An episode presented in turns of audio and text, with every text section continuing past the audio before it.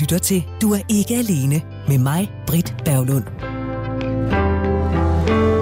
Hvor vi i aften taler om, hvordan andre ser på os singler. Det har vi talt om siden klokken 20, og vi er slet ikke færdige, fordi det er et emne, man kan bruge rigtig lang tid på at, at tale om.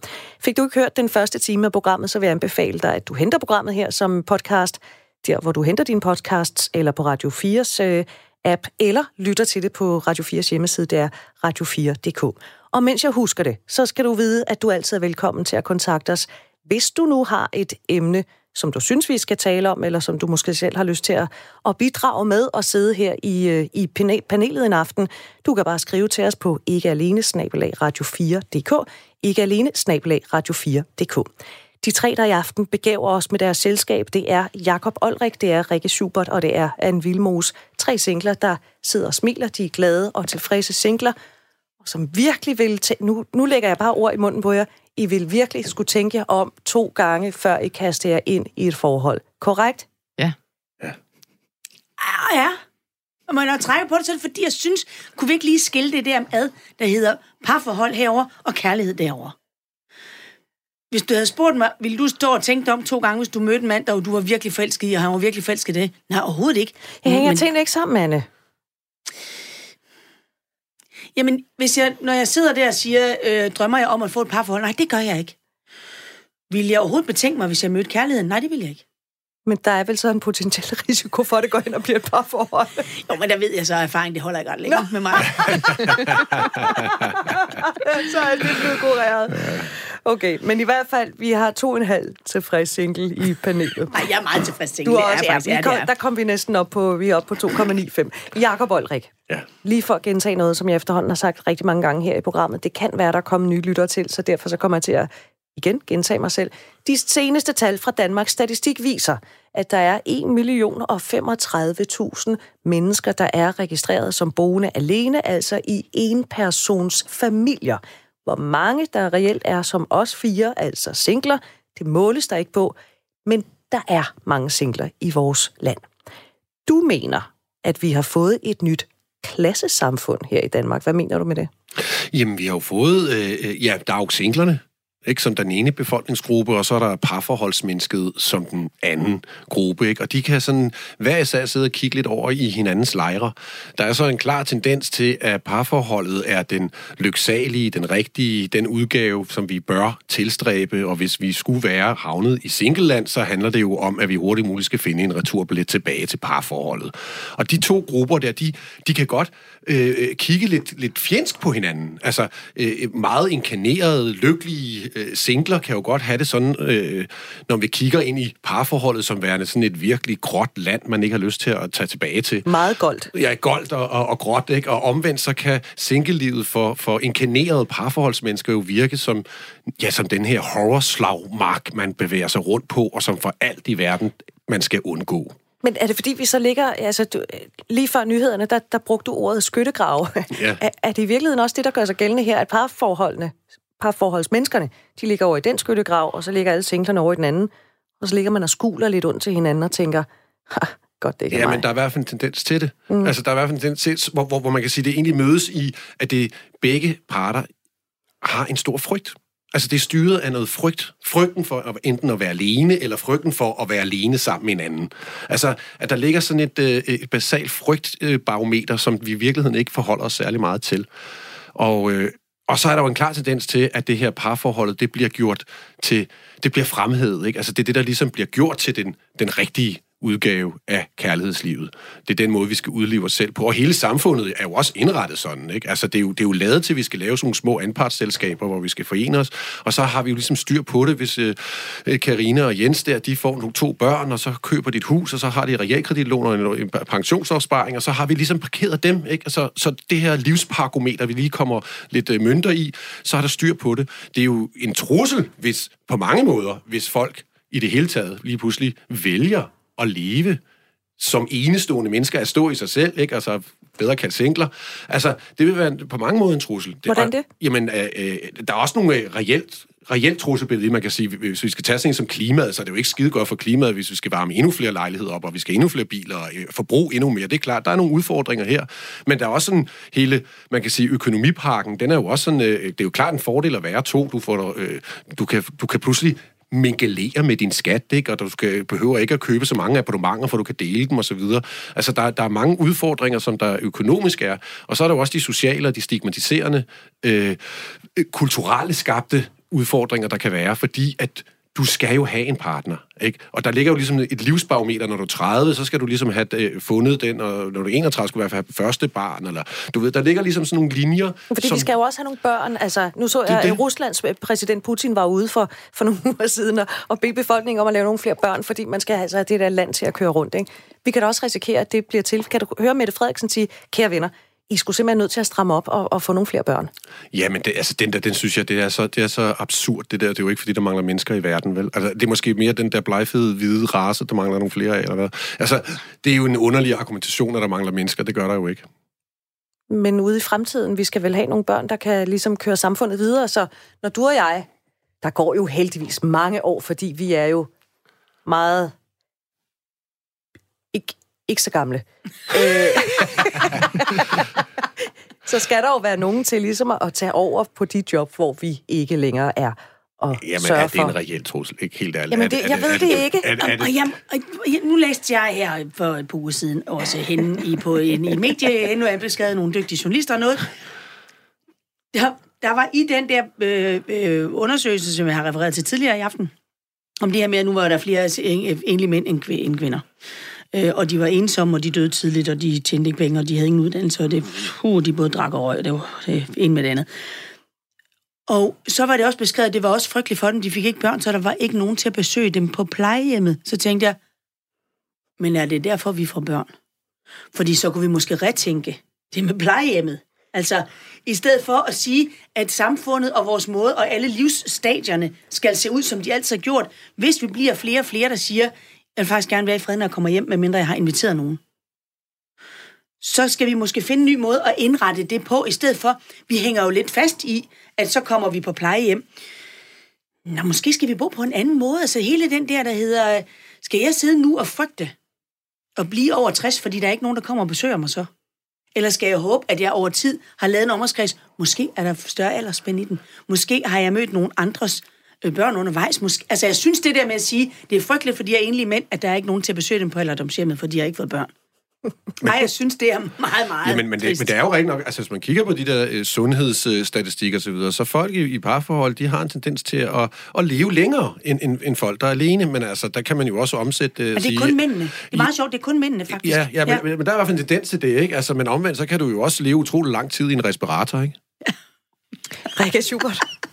Uh, der er flere ting på spil her. Det ene er, jeg tror nok, at dem, der lever allerlængst, det er typisk øh, fraskilte kvinder eller enker, hvor manden han er død, og så lever de 20 år til.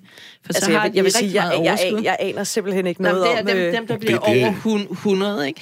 Øhm, men noget andet er, jeg vil egentlig godt lige tilbage til det der med ægteskabet som en institution. Fordi i de kredse, jeg fandtes, der var det jo nok ofte sådan, at manden tjente mest.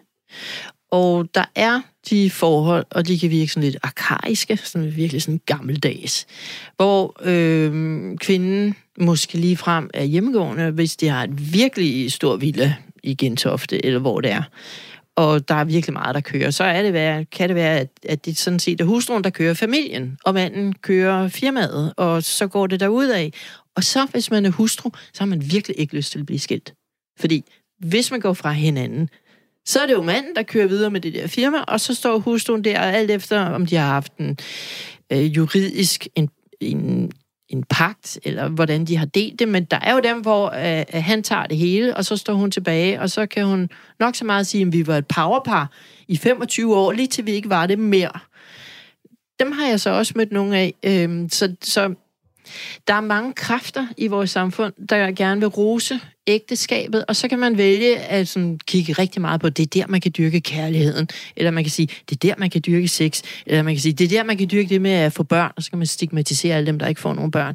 Eller det er der, man kan dyrke et eller andet, og Mette Frederiksen kan måske så ligefrem bede om, at vi får flere børn. Jeg er helt enig, der er altså mennesker nok i vores verden, men der er jo ikke rigtig mange, der til at stille sig op og sige, jamen ægteskabet er også virkelig der, hvor man kan dyrke hyggeleriet og dobbeltmoralen mm. og utroskaben mm. og løgnene og skyde hinandens drømme ned. Fordi det siger man ikke, når man selv er i et ægteskab, men man siger det faktisk heller ikke, når man er single, fordi der er jo ingen grund til... Er det ikke også bare at ødelægge den, dårlige, eller den gode stemning? Jo, men jeg, om det her med skyttegravskrig, så er min oplevelse faktisk mest, at det dem, der er i et forhold, der skyder på singlerne. Og jeg synes ikke, jeg ser, at, sking, at sing, singlerne er dem, der ligger og skyder tilbage, fordi jeg tror egentlig, vi er sådan meget pænt holder vores bøtte, og så var jeg ligesom uartig ved, at øh, spurgte, hvorfor kan jeg ikke blive inviteret med til nytårsaften? så får jeg lyst til at tage den store besuge nu, og så skyde den anden vej. Ikke? Altså, fordi det, det er jo interessant, alle de der undersøgelser, som vi hele tiden bygger de her ting på. Der er utrolig meget, der handler om, hvor mange singler, hvordan de er, hvor ulykkelige de er, hvor usunde de er. Øh, og der er også meget net omkring skilsmissen, hvor forfærdeligt og hvor skadeligt det er, og mm. især for børnene. Og det er klart, at hvis forældrene er nogle, nogle, nogle klaphatte, der ikke kan finde ud af det... Svumpukler. Ja, ikke? Ja. Altså, så, så er det klart, det er selvfølgelig det, der er skadeligt. Men hvor meget har vi egentlig hørt? Og jeg ved ikke, altså, jeg kender ikke til nogen undersøgelser. Jeg har aldrig oplevet de her undersøgelser, hvor skadeligt det er for børn at være i kærlighedsforladte parforhold, i parforhold med vold, med alkohol, med, med stress og misbrug osv. Hvor, hvor, hvor er de statistikker? Hvor er der de statistikker, der egentlig handler om, hvor skadeligt parforholdet kan være for børn og for hinanden og for mennesket som sådan? De, de, de, måske er det slet ikke undersøgt. Det er en opfordring her til nogle antropologer eller sociologer, der kan få et, et meget interessant projekt ud af det. Men noget andet er med de der undersøgelser. Altså nu har jeg faktisk arbejdet en del med sådan noget med kognitiv teori, og hvordan vi biologisk er ind, ind, indstillet. Og mange undersøgelser øh, af, hvordan folks kærlighedsliv, eller sexliv, eller deres liv i det hele taget er, bygger jo på, at de selv rapporterer. Og der ved man, at folk har ligesom ikke til, tendens til at sige, og jeg har aldrig sex i mit parforhold, eller jeg mistrives, eller jeg tror slet ikke mere på den store kær- kærlighed. De har jo, og det men, mener jeg, det kan godt være, at du kan korrigere mig her, men for eksempel at indrapportere, at de har sex lidt oftere, end de egentlig har. Altså. Ja, der er den her store sexusundersøgelse, som jo, som du selv siger, den bygger jo på folks egne øh, beretninger, ikke? Og der, ja, hvis der er et sted, vi kan have et stort selvbedrag, så er det jo lige præcis i sex- og kærlighedslivet. Altså, der kan vi have en stor tendens til, at vi i virkeligheden ikke helt snakker ærligt, fordi vi ikke rigtig selv egentlig kan se det, hvordan det egentlig er. Måske først bagefter, ikke? når vi træder ud af skoven, kan vi lige pludselig se, hvor mange jeg, vil godt, jeg kan godt indrømme her, for lukket, helt lukket dør, at jeg får alt for lidt. Ja. og det vil jeg indberette til hver tid. jeg, jeg sidder bare og tænker, vi gør det, nu gør vi det også sådan lidt sort-hvid, at det bedste i verden er, jeg tænker, det mest frygtelige. Jeg tænker, at sandheden jo ligger midt imellem, og sandheden jo ligger der, hvor jeg kender også singler, som virkelig, virkelig savner at være i en tosomhed. Mm. Og, og det er der jo overhovedet ikke noget forkert med. Der er jo noget forkert, når vi gerne vil projicere vores, vores øh, egen livsform over på andre. Jeg sidder heller ikke og siger til parforhold, I skulle tage at øh, gå hver til sit, fordi det har man det meget bedre med. For det tror jeg ikke nødvendigvis, man har. Jeg har heldigvis både i min familie og i min nære omgangskreds nogen, der har det rigtig, rigtig godt sammen. Og som mm. virkelig styrker hinanden og udvikler hinanden og er fantastiske. Og jeg kigger på det, og jeg tænker, dels så kan jeg jo se, med det blotte øje, de er jo simpelthen bare nemmere mennesker, end jeg er. Øh, så påtager mig jo ansvaret. Så jeg tænker, at der findes jo, for der findes også singler, jeg kender, som virkelig øh, ikke har det godt i den der øh, mm. alenehed, øh, som jo kan blive til en ensomhed. Det er den ikke for mig, som vi har snakket om i et tidligere program. Jeg, jeg opdagede først, at jeg var single, da jeg efter øh, 10 år sagde direktørjobbet op, fordi jeg havde simpelthen ikke tid til at opdage det, mens jeg var i det der job, bortset lige fra direktionsjulefrokosterne. For der opdagede jeg det godt nok massivt. Men øh, men ellers så opdagede jeg det først, da jeg fik lidt bedre tid, hvor jeg pludselig tænkte, hov, al den der tid, hvor kunne det være hyggeligt, indtil jeg opdagede, nej, fordi nu, nu har jeg tid til mine venner i stedet for. Mm. Så fylder det jo op. Så jeg tænker måske, det ikke er så, så sort-hvidt, øhm, men det vigtigste i sidste ende er vel, at vi bliver bedre til at lytte efter inden i os selv, og så sige, hvor har jeg det, og ikke lade os styre af, fordi det var det, vi snakkede om i starten af sidste time, når vi lader os styre af samfundsnormen, når, og når vores venner eller bekendte eller velmenende andre mennesker, familie siger, du skulle tage du skulle tage ikke at leve det liv, du lever, for noget andet ville være godt for dig. Mm. Det er jo så, fordi vi gerne vil høre til i en samfundsnorm at være normalen, eller de vil gerne have, at vi er det. Hvad nu, hvis normalen... Altså det der med, når vi er over en million voksne danskere, der bor alene, så er det mærkeligt, det stadigvæk er unormalt. Mm. For det er det. Det er skamfuldt, det er unormalt, og du er... De kigger på en, og så tænker de, det er der ikke noget at sige til. Ja, eller, eller nå, altså, er du stadigvæk single? Ja, mm. eller det er sjovt, du virker ellers sådan helt almindelig, eller... Altså, der findes jo så mange udlægninger, så hvis man kunne lytte til sig selv og så ja. sige, hvor trives jeg? Jeg øver mig i det. Jeg er ikke færdig med at øve mig. Det bliver jeg jo ikke, før jeg er død. Men jeg øver mig i, når jeg længes. Mm. For der er også perioder, hvor jeg synes, det er nemt at leve det, jeg kalder det længstesløse liv, og hvor min krop den har en funktion, og det er at sikre, at mit hoved ikke ruller langs jorden, når jeg går.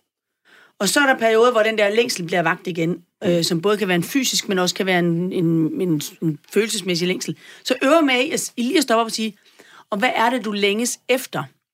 Er det at gå hånd i hånd med nogen en søndag eftermiddag? Fordi ja, der har jeg sådan til både venner og veninder, og så siger, skal vi ikke holde hånden en time? Det kan vi da godt. Altså, hvis det, hvis det bare er det. Det er noget med at dissekere den der, mm. det der billede af, hvad vil få mig til at føle mig som en, der hører til et sted. Mm. Og det er ikke altid det der par. Når jeg så kigger tilbage og siger, vil du have det, du havde igen der? Nej, det er faktisk helst ikke. Men det, jeg tænker bare, det, det, det er den der forfordeling, der ligger. Ikke? Altså, for det er jo helt ret. Selvfølgelig er det jo ikke sådan, at det ene er bedre end det andet, men det er jo netop, at der er en tendens til, at vi kommer til at forfordele det andet. Og, og når sandheden måske skal mere frem, eller hvordan det virkelig forholder os for os alle sammen, så er det jo, at vi har forskellige perioder i livet. Og der er forskellige tider til forskellige ting. Der kan være der en periode, hvor vi virkelig er i tosomheden, måske endda helt symbiotisk og, og, og er glade og lykkelige i det. Men det skal ikke forhindre os for, at en anden periode, at vi så er en vild og udlevende single, der, der, der, der smager på alle gryderetterne. Ikke?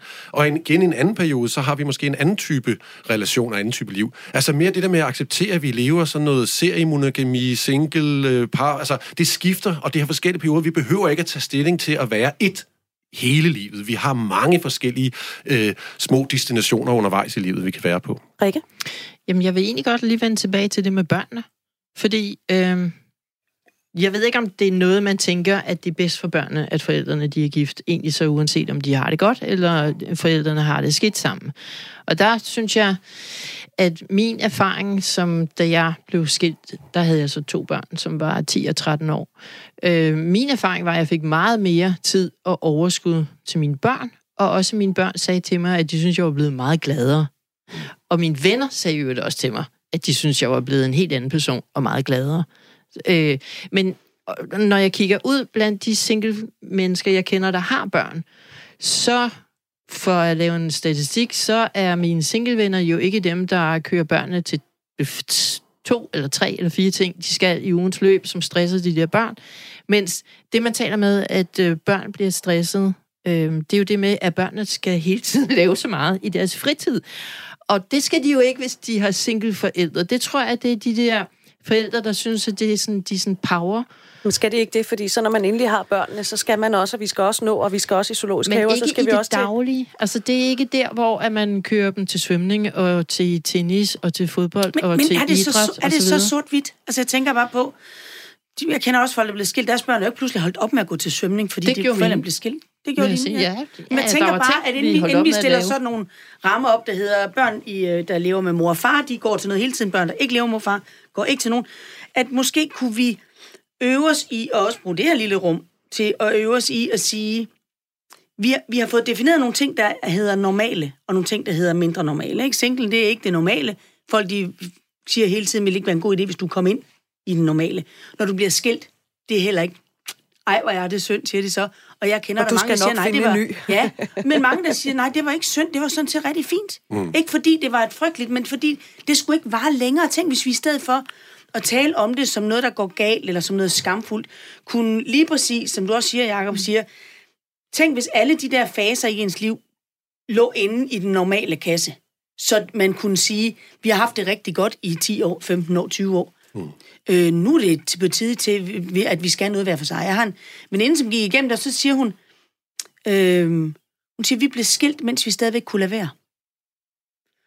Og det, der jo sker, fordi det er skamfuldt, og fordi det er blevet talsat som det frygteligste, du kan gøre ved din familie og dine børn, og du falder ud af normalen, og du kommer ikke til nytårsaften mere, og du er et frygteligt menneske, så holder vi måske ved nogle livsformer længere, end vi skulle have gjort.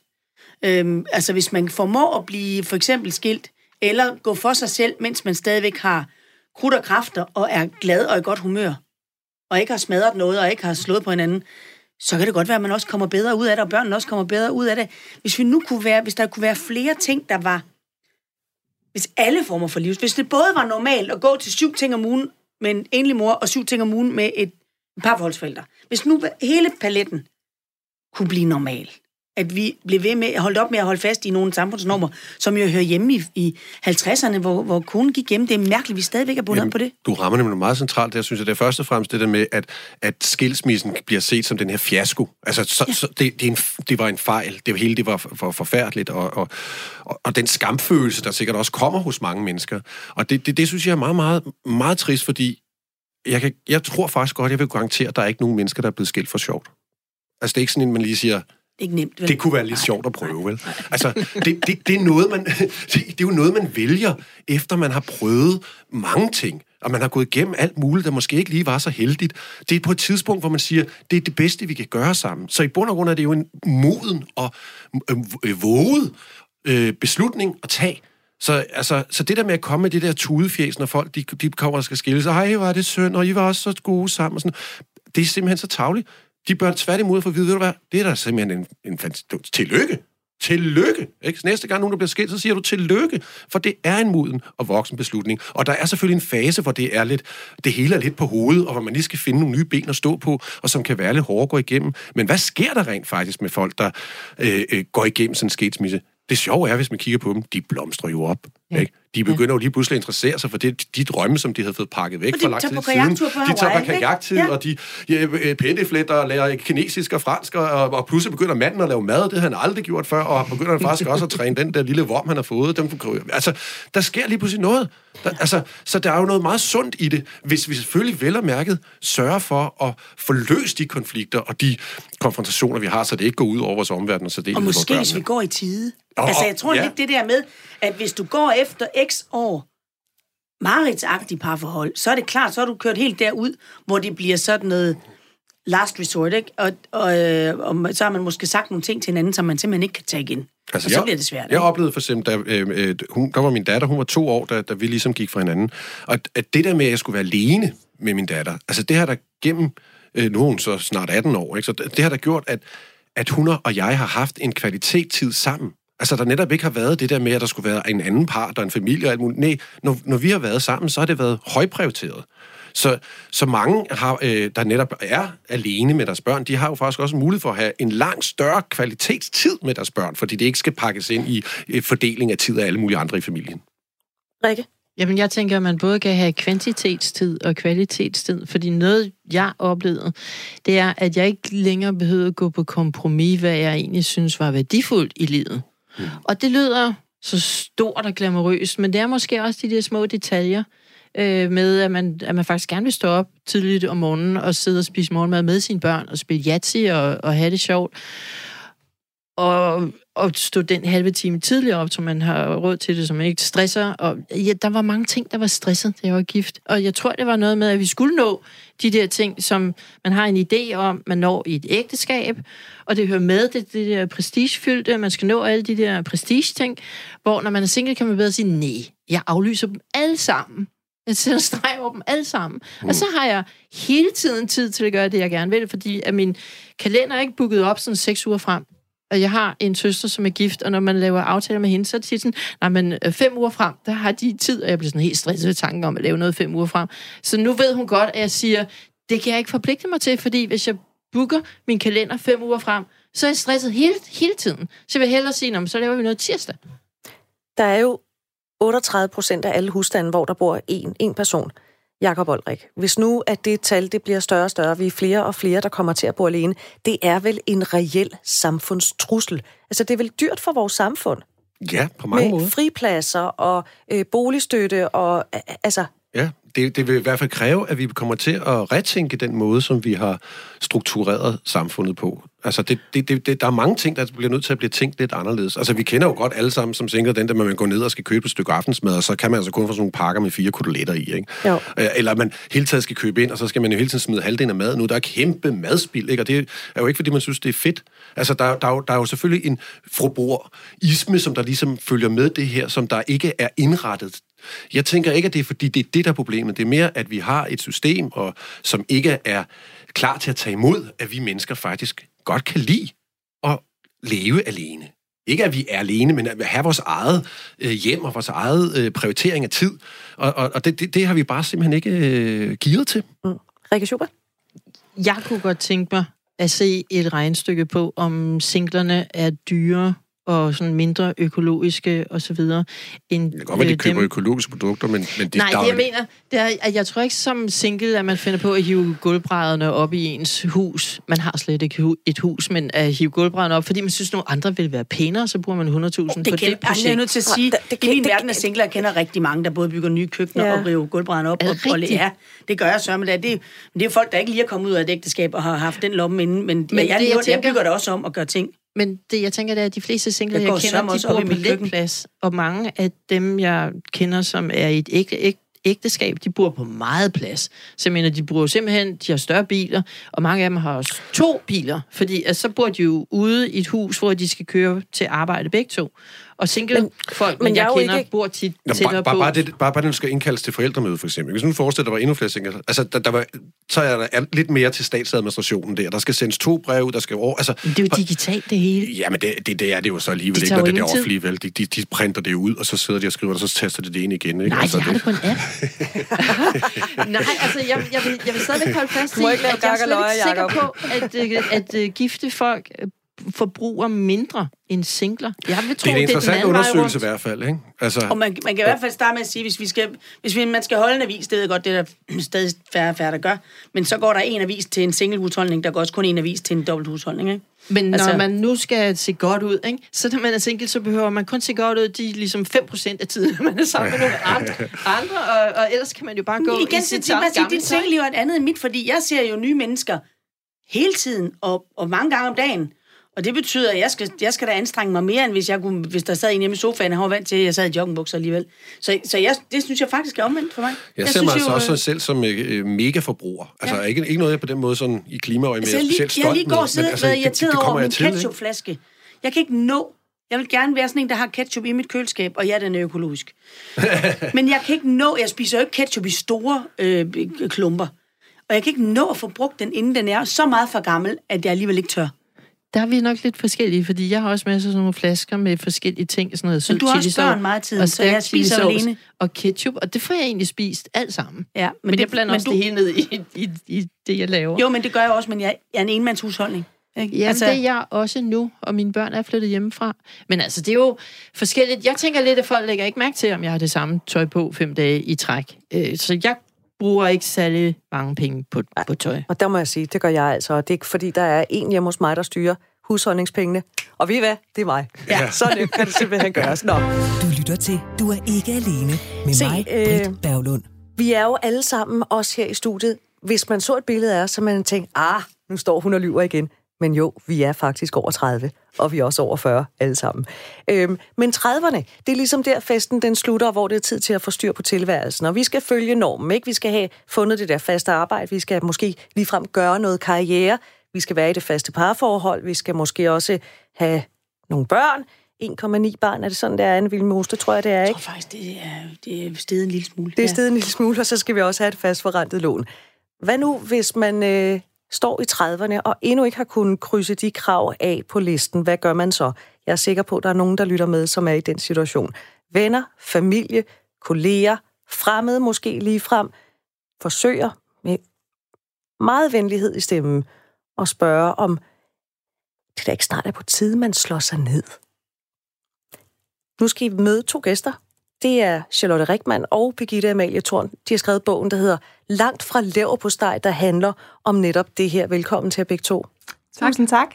Der kan jo godt være rigtig langt fra irritation til handling. Øh, Hvad blev udslaget for, at I skrev en bog om øh, de her mennesker, der med venlighed forsøger at overbevise dig om, at du skal, snart skal slå dig ned? Jamen, helt til at starte med, så tror jeg faktisk, det handler om, at øh, vi gerne vil give singlerne en stemme i det her parforholdsland. Ja. Så det handler lidt om at, øh, at få singlernes øh, tanker og syn og ja, stemme ud. Øh, og til at starte med, så var det faktisk mig, øh, Charlotte, der startede med at, øh, at skrive nogle tanker omkring det her ned. Og jeg undrede mig og var egentlig nysgerrig på både min egen håndtering af det at være single, men egentlig også øh, omverdens håndtering af det, at jeg var single på det tidspunkt. Altså fordi de, det var modpoler, eller hvordan? Jamen egentlig øh, min egen respons på deres respons på det, kan man sige. Fordi der var jeg heller ikke ægte over for mig selv. Jeg gik sådan lidt nogle gange, sådan, når de øh, kom til mig og så sagde, at øh, jamen, hvorfor har du ikke fundet den her mand, eller nu er det på tide at finde den her mand, jamen, så kunne jeg godt provokere tilbage og så sige, at jeg skal aldrig have en kæreste. Øh, og det undrede mig egentlig også over, hvorfor jeg sagde, fordi det var ren provokation, ikke? Øh, og det, det gjorde mig faktisk nysgerrig på. Øh, og så tænkte jeg, Charlotte, hvad handler det her om? Øh, og det begyndte jeg at skrive øh, ned.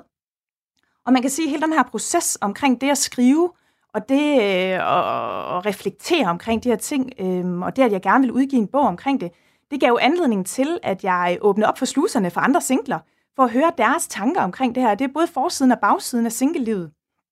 Og øh, nogle gange så øh, fandt man jo frem til, jamen, vi har det egentlig på samme måde, og vi kunne spejle os i hinanden, og det var helt vildt rart, og både på godt og ondt. Øh, så det var lige fra de kiksede dates, øh, syrede dates, øh, alle de gode ting, der er ved singlelivet, men også de der triste søndage der på sofaen, hvor, hvor man mangler den her fyr.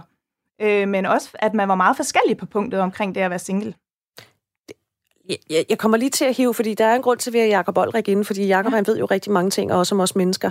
Ja. Øhm, og det her med altså selvbedraget, Jacob Olrik, som Charlotte taler om her, mm. altså at det er jo i virkeligheden sådan lidt et selvbedrag. Ikke? Jo, men vi var faktisk også, vi startede jo faktisk lidt med at snakke om det her med, med, med, med hvad er det, jeg har behov for? Mm. Altså, hvor, hvor er det det her, øh, min længsel i virkeligheden ligger? Og der, der er vi jo, kan man sige, en tid, hvor der er øh, rigeligt af tilbud på hylderne, og nærenrør, der står og flafrer i øh, behovets supermarked, ikke? Altså, så, så, og når man så er et single, så er det jo nærliggende, at hver gang, at der skulle være en lille fli af noget, der måske føles ubekvemt, eller man føler sig lidt alene sådan søndag aften med angsttempermentene, bullerne i sofaen, ikke? Altså, så vil man gerne forenes med, med, med andre, men omvendt så dagen efter er man jo travlt optaget med yoga sammen med veninderne, ikke? Og, og så frem det, så bliver det jo lige pludselig, hvad er det egentlig, mit behov er? Så, så meget af den søgen, vi har efter en såkaldt kæreste. Det bliver jo i virkeligheden noget, der er en årsagsbestemt. Altså, jeg har tømmermænd onsdag, eller, måske ikke lige onsdag, søndag. Ja. det, det kan man, når man er det. Ja, det, det, det synes jeg ikke, vi skal lægge os fast på. Nej, det lægger vi ikke fast på. Men der er, der er en bestemt årsag. Ikke? Altså, jeg kan ikke lide at rejse længe, derfor vil jeg have en kæreste. Og så er der også et tidsafgrænset rum, det skal foregå i det skal være for klokken det eller den dag, og så skal det omvendt ikke være i nogle andre tidspunkter. Så, så det gør, at vi, det bliver lidt kompliceret i forhold til, hvis vi nu havde levet i, i, i ældre tider, hvor det ligesom gav sig selv, at vi forener os i nogle små parforhold og får de der børn. Og det er også det, der gør, at det bliver sådan lidt, lidt samfundsnedbrydende, fordi vi i virkeligheden øh, søger små fragmenter af behov, som vi tror skal være det helt store løsning på det hele, men det mm. er det ikke. Birgitte Amalie Thorn, hvad, mm. er det, øh, hvad er det værste, du nogensinde har fået af velmenende råd, eller ligefrem med kommentarer på din civilstatus som single? Og jamen, jeg tror egentlig, at jeg... Øh, altså, nu er jeg 37, øh, og jeg var nok egentlig så heldig, at min øh, søde omgangskreds ligesom gav op på min vejen, efter jeg havde rundet de 30. øh, så jeg synes egentlig, at jeg sådan langt hen vejen har nyt freden og roen siden da. Øh, så jeg tror, det, jeg husker tilbage på, er nok mere sådan nogle generelle klassikere, kommentarer og spørgsmål. Altså, en, en klassiker er jo den der med, hvordan kan det være, at sådan en sød og smuk pige som dig stadig er single? Øh, og øh, ja... Og der bliver der, man bare træt. Ja, der, der er jeg nødt til bare at sige, at det er verdens dummeste spørgsmål. Ja. Øh, man kan sige, hvis, hvis man havde svaret på det, så var man jo nok ikke single længere. Lad os bare sige, at vi har haft hånden nede i den skuffe tidligere i programmet med de der spørgsmål. Men et ja. ord, man kan stifte bekendtskab med, hvis man læser jeres bog, det er singlepest. Ja. Øh, og der bliver min nysgerrighed i den grad øh, pirret. Hvad er singlepest?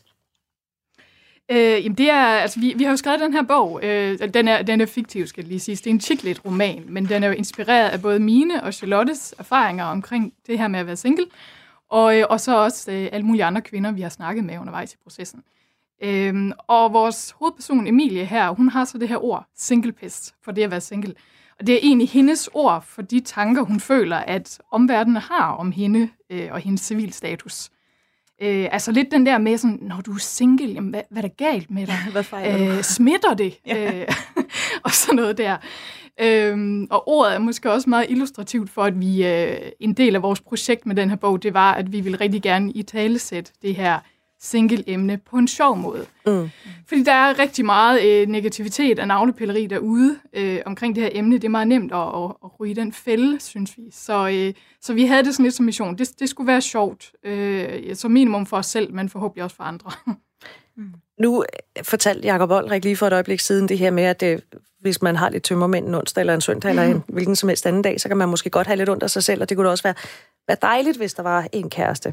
Øhm, mm. Og når nu også folk går og siger sådan nogle søde piger som jer, I skulle da også tage, og det er da også mærkeligt, I får lov til at gå alene rundt i livet. Øh, har I nogensinde været ude for at være ved at bukke under for presset, og simpelthen springe på den første og den bedste, der kom forbi? Ja, det tror jeg da, vi begge to måske har. hvor Nej, så kommer sandheden på bordet her. Nej, øh, jeg vil sige, øh, jeg har oplevet begge dele. Øh, at tage den der, som jeg lidt var inde på før, den der provokerende rolle. Øh, og så sige, jeg, så skal jeg i hvert fald ikke have en kæreste. Når I alle sammen mener, at jeg skal have en kæreste, så skal jeg slet ikke have en kæreste. Men så igen også på de andre dage, så har man været en lille smule aggressiv på Tinder, og øh, måske matchet med en, med en masse, som man ellers ikke ville have matchet med. Ja. Så ja, ja. Både og. Ja, det, er, altså, det, er jo, det er jo en vigtig pointe. Man bliver jo påvirket Ja. af de der spørgsmål og kommentarer, man får. Altså også selvom man har hørt dem tusind gange før. Mm. Øh, og man kan sige, afhængig af, om du er selvvalgt single eller knap så selvvalgt, så påvirker de dig på en eller anden måde. Øh, Og det var jo Så- faktisk noget af det, som du var inde på, øh, da, da vi helt i begyndelsen af programmet her, Anne Vilmos. Det her med, at, at, at du kan da også godt få sådan, om måske er der bare noget galt med mig, så... Åh, oh, ja. Og jeg vil gerne sige, da jeg var yngre, og det tør nok godt sige cirka på alder med, med de to forfattere der, og også endnu tidligere, så øh, var jeg der til falds for billig smiger også, så jeg kunne indgå i, i længere parforhold. Altså, jeg har da boet sammen med nogen, som... Ja, lad mig sige det sådan, det, det var ikke et godt match på nogen måde, men jeg sprang simpelthen til, fordi der stod nogen og sagde, jeg synes, du virker da helt flink, eller rar, eller kan du gå til stryge, eller hvad, hvad det nu har været. Og hvor jeg godt vidste, også i situationen, at ja, det er ikke ret gensidigt. Men, man, men øh, altså, min søde mor, man kan håbe, hun ikke lige har tid til at høre med i aften, men altså, min søde mor, hun sagde i mange år, hun er holdt op for 10 år siden, men hun sagde i mange år, tror du ikke bare, det er fordi, du er for kredsen? Ja, ja. Oh, den har vi også hørt. Ja. Jamen, jeg lukkede hende effektivt. Da jeg på et tidspunkt sagde, mor, skulle vi sætte os ned sammen og prøve at kigge på dem, jeg har været kærester med? Så var den samtale slut. og det er ikke fordi, det, der på- på den måde har været noget galt med dem, men, men så var vi enige om, det havde på intet tidspunkt været et godt match, og det var i hvert fald ikke et udtryk for, at jeg havde været kredsen. Det havde været et udtryk for, at jeg var helt villig til at prøve alle muligheder af. Altså virkelig, virkelig alle muligheder, ikke?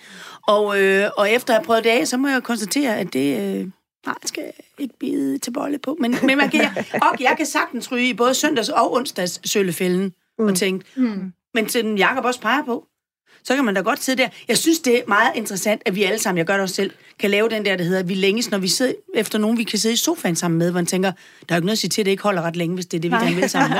Vel? Fordi det er jo, der er jeg nået dertil, hvor min sofa, jeg fylder så meget, jeg fylder den helt ud. altså, jeg har verdens lækreste slummertæppe. Der er ikke plads til nogen i den anden ende. Det er der ikke. Eller sammen, slet ikke sammen ende. Det, er helt, det vil være helt skidt. Så, men det der med, hvad er det, vi længes efter, og hvornår længes vi efter det? Hvad skal det bruges til?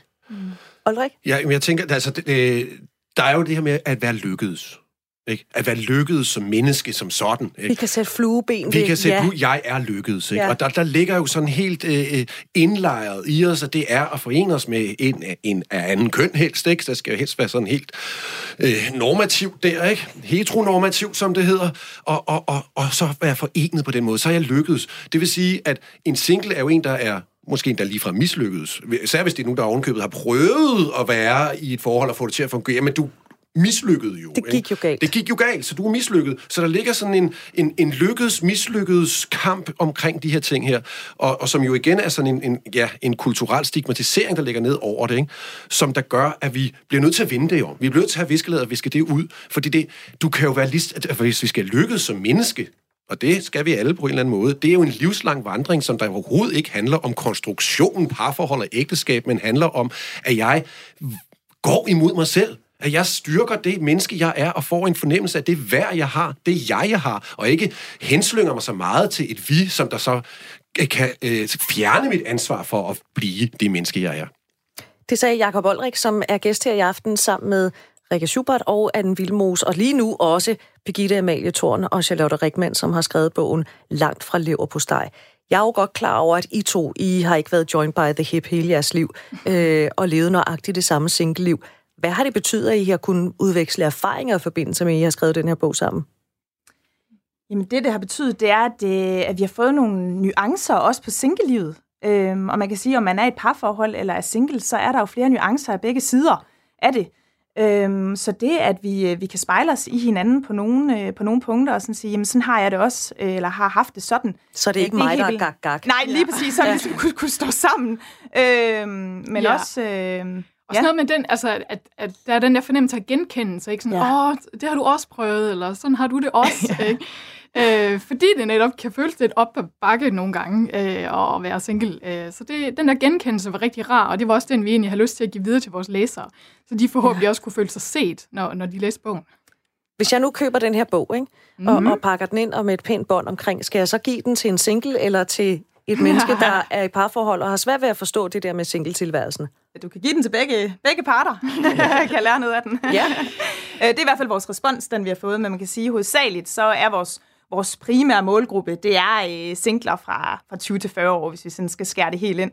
Men vi har også fået rigtig god feedback fra folk, som, som er i parforhold nu og faktisk lever, lever på livet, med der brugt med deres egne ord, øh, som stadigvæk godt kan genkende sig selv i den del af det, øh, og egentlig også er kommet frem til, at man har reageret mærkeligt på den her singletilværelse. Mm. Øhm, Ja. Så der er kommet nogle selverkendelser undervejs også fra dem. Er der et specifikt budskab om accept i bogen? Helt sikkert. Ja. Og det er accept for forskelligheder, fordi at vi, øh, vi siger ikke, at det er forkert at leve et liv på liv, og vi siger heller ikke, at det er forkert at ikke at leve et liv på liv. Øhm, men den her tolerance for forskellige livsvalg i dag, øhm, det er egentlig den, vi prøver at, øh, Ja. at fejre lidt og fremhæve. Ja, altså jeg tror også, øh, jeg tror det var i første halvdel, at øh, de andre gæster snakkede om det her med, at det er som om det er sådan en norm, at, at parfolkene bare må spørge ind til singlers øh, privatliv. Øh, ja. og, og den går på en eller anden måde ikke rigtig begge veje, så, så, så sådan en efterlysning af den der gensidige respekt for hinandens civile status og livsvalg, kunne da, kunne da være rar Jeg lige, at øh, få noget mere af. med hensyn til det der, nu blev snakket om kredsenhed før. Altså, man spørger jo ikke om folk, der er i et parforhold, om de nu også har husket at være kredsende nok. Vel? Ja. altså, det, det kunne man jo godt have lyst til at gøre, og nogle gange kan man også tænke lidt over det, men, ja, men Og det sige, gør man du jo har i ikke. hvert fald ikke været kredsen, kan jeg se. Nej. Nej, lige præcis. Men det der, øh, den der accept, altså den er, øh, det, der er to sider af den, fordi øh, det var også noget, vi talte om, da vi, da vi begyndte at skrive den her bog. Altså det, det, var, det ville være meget nemt at lave en hovedperson, der, der bare pegede fingre af omverdenen og alle andre og sagde, at det er, det er de andres skyld. Altså det er mine forældre, der presser mig, det er alle mine veninder, der er i parforhold, det er de sociale medier, øh, det er samfundet, whatever. Øh, og, og sådan ligger vores hovedperson, Emilie, faktisk også ud med at være. Hun, hun starter ud med at være sådan vi har lavet hende bevidst ret øh, navlepillende og indskrænket, lad os sige det sådan. Og så kommer hun ud for nogle ting i den her bog, og finder så ud af hen ad vejen, jamen måske er det ikke kun det her ydre forventningspres, øh, man kan synes, man bakser med som single. Måske er det lige så meget et indre forventningspres, man bærer rundt på. Mm. Øh, så, så det er også noget, man husker at kigge ind af, og finde ud af, sådan, hvorfor er det, jeg reagerer, som jeg gør. Øh, hvor er det irriterende, at man skal kigge ind af. Det er simpelthen det værste. Høre, det er jo så meget nemmere bare at pege fingre af alle de andre. Ja, Ja, Men Ja, det kan jeg også træls opdage, ja, Ja, at ja, øh, ja. den ikke gik. det kommer jeg ikke så langt med, kan jeg høre. Prøv at høre, Birgitte Amalie Thorn og Charlotte Rikman, forfattere til Langt fra Lav på Steg. Tak fordi I ville være med her og fortælle om det. Selv, Selv tak. Du lytter til Radio 4. Rikke Schubert? Jamen, jeg tænker, øhm, du sagde tidligere noget om, at man jo godt måtte være enestående. Du henvender dig til Jakob Olrik, skal jeg sige. Ja. ja. Og det her øh, med at være kredsen, øh, altså jeg tænker jo, at når man har været i et forhold, og så går man videre, eller man gør noget andet, så tænker jeg, at man har taget den kamp, og så skal man måske bare videre et andet sted hen. Og det behøver måske ikke være, at man øh, er mislykket som menneske, eller at det ikke gik. Det kan være, at det ligesom gik i en periode, og så skulle man et andet sted hen. Og den her tanke om, at vi bliver jo ikke stående i livet. Altså tænk, hvis man var den samme fra, da man var 18 år, og til man så dør. Det ville jo være virkelig en sær ting. Ikke? Så det med, at man udvikler sig livet igennem, der tænker jeg, at der er mange parforhold, hvor at dem, der er et par, lidt holder hinanden fast i nogle roller, som gør, at det egentlig kan være svært for dem at udvikle sig videre frem. Og derfor bliver jobbet måske netop det sted, hvor de får lov til at udvikle sig videre frem. Og når man så står der og har sin ægtefælle med, så bliver man holdt fast på, at nu skal jeg ligesom være den type mand eller kvinde, som min ægtefælle kender mig fra. Og det synes jeg i hvert fald, jeg har oplevet, at jeg skulle ligesom gøre mig lidt mere dum, når jeg var sammen med min mand og var ude, fordi at hvis jeg ligesom sagde noget om alle de, synes jeg selv, smadret sjove og spændende ting, jeg lavede, ej, så skinnede jeg jo lidt for meget, og det var en far. Så jeg skulle ligesom dumme mig lidt ned, så jeg kunne stå og, og og han ville, altså jeg måtte gerne se godt ud og have rød læbstift og kjole og højhæle, men jeg skulle ikke stå og snakke om den der konference, jeg havde været på, og at jeg var keynote øh, og talte om et eller andet sket, og var i den anden ende af verden, fordi ah, så var jeg jo pludselig en trussel for de der andre, jeg var sammen med, så var alt for spændende. Men, men det er vel også en rolle, det er jo en rolle, man dels man kan aldrig få en rolle. Man, man kan, det har du ret i. Man, man tager den selv. Ja. Ikke? Og man bliver også selv i den. Øh, så kan vi være enige om, at, at der, er, der er forskel på, hvor svært eller lidt svært man har ved at bryde, bryde ud af den. Og jeg synes, der, hvis, altså, i den sådan sjove der synes jeg, at jeg nogle gange har oplevet at have haft øh, øh, både mandlige og kvindelige kolleger. Nu har jeg i rigtig mange år primært haft mandlige kolleger sådan på, på mit niveau der, hvor jeg var. Og, øh, og som man lærer at kende på en bestemt måde, for noget bestemt, og så møder man, så har de ægtefælde med, og så bliver man så, tænker man, nå. og, det, og det går til begge sider, men man ser pludselig den her kollega i et helt nyt lys, og man tænker, han, han gift med sådan en? Og det, at virkelig, det kan ligge til alle sider, ikke? Men jeg tænker det der med at, Altså, det kan jeg sige meget om, hvis man har gode mandevenner, og man gerne vil have noget hjælp, så gælder det om at lade som om, man ikke selv kan regne den ud. Ikke? Fordi ellers, det, det er sådan et, en dynamik, der simpelthen faktisk findes, uanset om vi vil have det eller ej. Men, men jeg synes, i et, i et parforhold, hvis man får den der... Og det er ikke, fordi jeg ikke har været i det, jeg sagde engang, det har tit været mig, der gik ud af de der forhold, og så øh, sagde jeg engang for mange år siden til en, en fyr, jeg havde været kæreste med en rumtid, som var flyttet ind, og det var en dårlig idé. Så sagde jeg, nu er det en god idé, at vi ikke, det ikke skal være mere. Og så sagde han til mig, nej, det er ikke rigtigt, det her, det kan, det kan godt fungere, men du skal holde op med at sige mig imod, når vi er ude. Ja. og så tænkte jeg, at jeg må have udtrykt mig uklart. Så jeg siger forfra, øhm, og der var ikke noget gråd og tænder snissel over det, det var rimelig roligt. Så siger jeg, nej, prøv lige igen forfra. Jeg synes ikke, det fungerer, men jeg synes, det er bedst, du pakker dine ting og ikke skal være her mere. Nej. Nej, men det, det, kunne altså, det kunne altså smadret godt fungere, men du, du skal bare tænke over, du skal ikke sige mig imod, når vi er ude. Tredje gang han sagde det, tænkte jeg, nej, nu, nu går jeg bare hen og åbner døren. Altså, så selvfølgelig findes det, men jeg tænker også, det, var, det havde kun varet tre måneder, det ligger over 20 år tilbage. Men jeg tænker også, man, man går jo også selv ind i det rum, hvor man accepterer at påtage sig en rolle, ikke? Men det er også derfor, at man ikke skal se på parforholdet som, at det mislykkedes, men mere som, at nu har jeg været der, og nu skal jeg egentlig bevæge mig videre frem. Den her oplevelse, du har der, ja. med, med, at man sådan skal gøre sig lidt mindre end manden, for han kan få lov til at føle sig stor. Ikke? Og jeg vil lige sige, at den går igen med alle dem, jeg har delt, ja, ja, delt med, efter jeg blev skilt. Jeg, jeg, synes, altså, vi åbner lige en ny kasse her, kan man ja. godt sige. Det kan godt være, det ikke er programmets uh, tema, vi egentlig har med. Jeg synes bare, den er, er interessant. Lad, lad os åbne den. Ja, okay. Jeg må godt. godt. Du må meget gerne. ja, jeg, jeg, jeg synes bare, den er interessant, fordi jeg, jeg kunne godt tænke mig så også at spørge, om du så efterfølgende, når du så har været på date og så videre og mødt mænd, har du så stadigvæk ligesom skulle opleve, at for at den her mand her, den kunne føle sig tilpas stor, at du så skulle være lidt mindre? Det tør jeg næsten ikke svare på. Jo, det kunne roligt sige ja. Jamen, Lad mig sige det sådan, de kan tælles på ganske få fingre. Mm. De mænd, der synes, at det var fedt at snakke med en kvinde, der ikke ligesom forsøgte at øh, lægge låg på, der ikke var udfordrende, og ikke sagde en imod, for eksempel. Ikke? Og der, man, man kan jo have de her mænd, der for eksempel synes, at de har faktisk ret i en mm. diskussion. Om, mm. og, og hvis man så ligesom måske pænt forsøger at diskutere det, man taler om, og de bliver ved med, og så kan det være, de kan gøre det på en lille smule nedladende façon, som at man forstår bare ikke, at de har ret. Og hvis man så ligesom helt faktuelt får vist, sådan, sådan, sådan, det er faktisk ikke rigtigt den argumentation, du har, så bliver de virkelig fornærmet. Og de bliver fornærmet på en måde, som min erfaring er at kvinder, hvis man diskuterer det samme med en kvinde, ikke bliver. Så min erfaring er, og det er ligesom sådan en kasse her. At hvis du er en nogenlunde velfungerende kvinde, der har noget at byde på, så er det ikke der, du får point over for mændene. Og det er egentlig uanset, om du vil være kæreste med dem eller ej. Altså, de, de kan ikke lide at blive udfordret. De kan godt, altså jeg har mødt mange af de der mænd, hvor at øh, han er direktør, og, og hun er enten hjemmegående, eller har i hvert fald en lavere uddannelse. Men, så, så, så hun ikke udfordrer sin mand på alle punkter. Jeg skal skynde mig at sige, at jeg har altså mange mandevenner, hvor det ikke er tilfældet. Altså rigtig, rigtig, rigtig nære venner, som er mænd. Bare for at sige, det, det findes også. Jeg kan, godt, jeg kan godt lide, at vi er nuanceret nok til, at vi ikke laver... Så vi ikke sidder her og Vi trækker generaliserer overhovedet ikke her. Lidt, men okay. Nej, men det, det, det, grunden til, at jeg spørger, altså det- for det første, så, så synes jeg, det, det tegner, det har egentlig ikke så meget at gøre med, at det er ægteskab eller single. Der er jo bare noget her med noget øh, mande-kvinde-polaritet, er øh, Ja.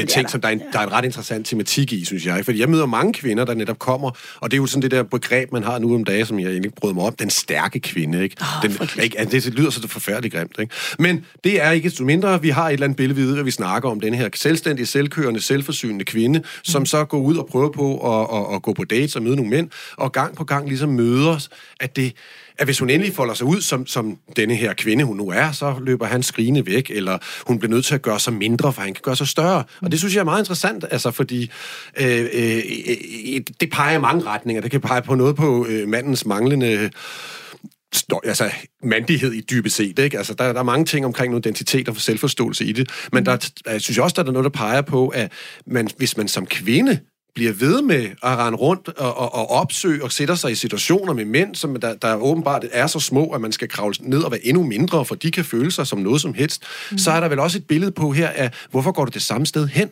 Hvorfor bliver du ved med at gøre det samme, som du plejer? Du ved jo, hvad du får, når du gør det samme, som du plejer. Hvis du er vant til at gå ned på bæverdingen, så prøv at gå over på vinbaren i stedet for. Ikke? Altså, prøv noget nyt. Og, og, på den måde er vi der. Og det, det er, vil jeg da helt klart sige, vi er mænd, der faktisk rigtig godt kan lide kloge, intelligente, selvstændige, oh, selvkørende kvinder. Gudskelov. Gudskelov. Åh, er det ikke, jeg skal sige, at dem, de mænd, der har sværest ved at håndtere det, det er dem, der indleder med at sige, du skal bare vide en ting om mig, jeg er rigtig god til sådan nogle stærke kvinder. Men jeg kunne da aldrig finde på at være kæreste med en, der ikke er mere intelligent end mig selv. Jeg vil bare sige, at der Er er, god til at stryge? der er en løsning på, på alt det her. Og det er, øh, for det første har du ret, at jeg har jo helt tydeligvis gået de forkerte steder hen. Men så er jeg blevet klogere. Og øhm, som sagt, så har jeg givet mig selv pause. Og så har jeg tænkt, du behøver slet ikke date. Du behøver ikke lede efter den rigtige mand. Du kan få dig en hund, og så kan du være sammen med dine børn og dine venner, og så kan du rejse lige derhen, du har lyst til, og så kan du gå i kajak øh, på Hawaii, og i øvrigt vandre i bjergene i Ukraine, og du kan gøre alt det, du har lyst til, og du kan simpelthen slippe den bekymring om at møde den eneste ene, og sige, okay, det har jeg faktisk prøvet. Jeg har været der. Jeg behøver ikke gentage kampen. Jeg kan gå ud og gøre noget nyt. Så det kan godt være, at de mænd findes. Jeg møder ikke så mange af dem, skal jeg hisse at sige. Og, og, og det er heller ikke noget problem, for jeg behøver ikke møde dem mere. Altså, jeg har det fint med de mennesker, jeg møder, og så har jeg det også fint at kunne lade være med at være sammen med dem, der er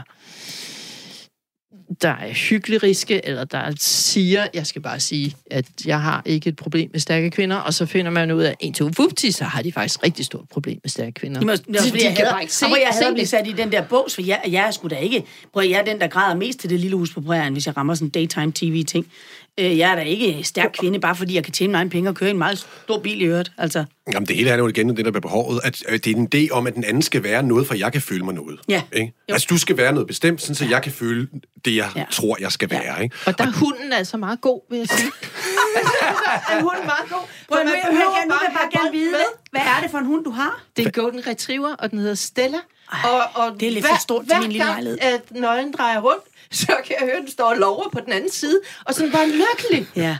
Og der er ikke nogen intellektuelle diskussioner, for vi skal bare have bolden med. Og, og prøv, så er glad. prøv at forestille dig, at det var en mand, der stod og lovede, når du kom hjem. Ej, det ville også være mærkeligt. Ja, det, jamen, Lidt. Og, og som kun sagde, blev glad, når man havde bolden med ud og gå tur. Det er også mærkeligt. Men omvendt så lyster det, ikke? Sit dæk, rul død. Ja, altså... Jo, men jeg har set, der er, jeg har set, der er nogen, der har det som fetish, at klæde den ene skal klæde sig ud som hund. Det, det er noget, jeg har set i fjernsynet. Jeg mig at sige, hvad lige er her, det for nogle kanaler, du ser? lige her, der er det ikke noget, jeg selv har prøvet. Det er noget, jeg har set inde i fjernsynet. Jeg tror, det har været Charlie, måske. Ser jeg noget op i den? Eller? Det tror jeg simpelthen ikke, det har været. så klæder de sig ud som, øh, som hund, og så går den ene tur med den anden. Og der er jeg nødt til at sige, det er for mærkeligt for mig. Det er, øh, det kan jeg, der kan jeg ikke være med. Så vil jeg hellere bare have en lille designervose henne på Vesterbro. Ikke? Så du kunne ikke tænke dig at være så stærk en kvinde, at du holder din mand i snor og går tur med ham med en bold? Ej, jeg synes, det er jo dybt bizart. Nej. Altså, jeg vil sige, hvis jeg fik lov til at være at udtrykke mine meninger og holdninger, så gik jeg gerne tur med ham i en snor. Nej, jeg, nej, jeg, nej, ja, det er nødt til, der er jeg simpelthen, der er jeg ikke rummelig nok. Altså, jeg kan, være- kan ikke, det er en meget mærkelig sti, vi kommer ned af. Ja, her, men, ikke? øh, det var den kasse, jeg kom og til at Jacob, åbne Ja, der. præcis. Og du blev lige pludselig meget tavs. Du lavede den der, jeg åbner kassen, og så skrider jeg. Ja, men altså, nu, nu, nu kom vi jo lige pludselig ud i nogle seksuelle præferencer, jeg ved ikke, jeg ved ikke, om vi skal gå videre ned ad den sti. Nej, det skal vi ikke, fordi vi skal til at lukke ned lige for, om et øjeblik, faktisk. Okay. Jakob Olrik, det har været... Jeg synes, det tager vi næste søndag. Ikke? Der tager vi en hel, der åbner vi den Anne, store kasse. Og jeg vil lige sige, der, kigger på det. der er også dem, hvor de har blæk på. Og man er ikke Og det, ved du, det er jeg heller. I. Det er jeg ikke. Jeg er ikke rummelig omkring Nu det. stopper I. Den der med kold havregrød. Nej, jeg kan ikke arbejde med det. Nej. Nej. Altså, Jakob jeg er Olrik. sådan set Ja. åben. Jeg er Jeg, jeg kommer til at slukke for de andre nu. Jakob Olrik, det var din første gang i, i Du er ikke alene. Jeg håber, du til trods for selskabet har lyst til at komme tilbage en aften. Det er et fantastisk selskab. Jeg vil sige tusind tak, fordi du kom. Også til dig, Rikke Schubert. Tak. Med eller uden hund. Og Anne Vilmos. Husk, at du kan skrive til os, hvis du har lyst. Øh, ikke alene, snablag radio4.dk. Ikke alene, snablag radio4.dk. Og så tager vi endnu et møde i Single Tænketanken på næste søndag kl. 20. Programmet er produceret af Pibesovs Productions for Radio 4.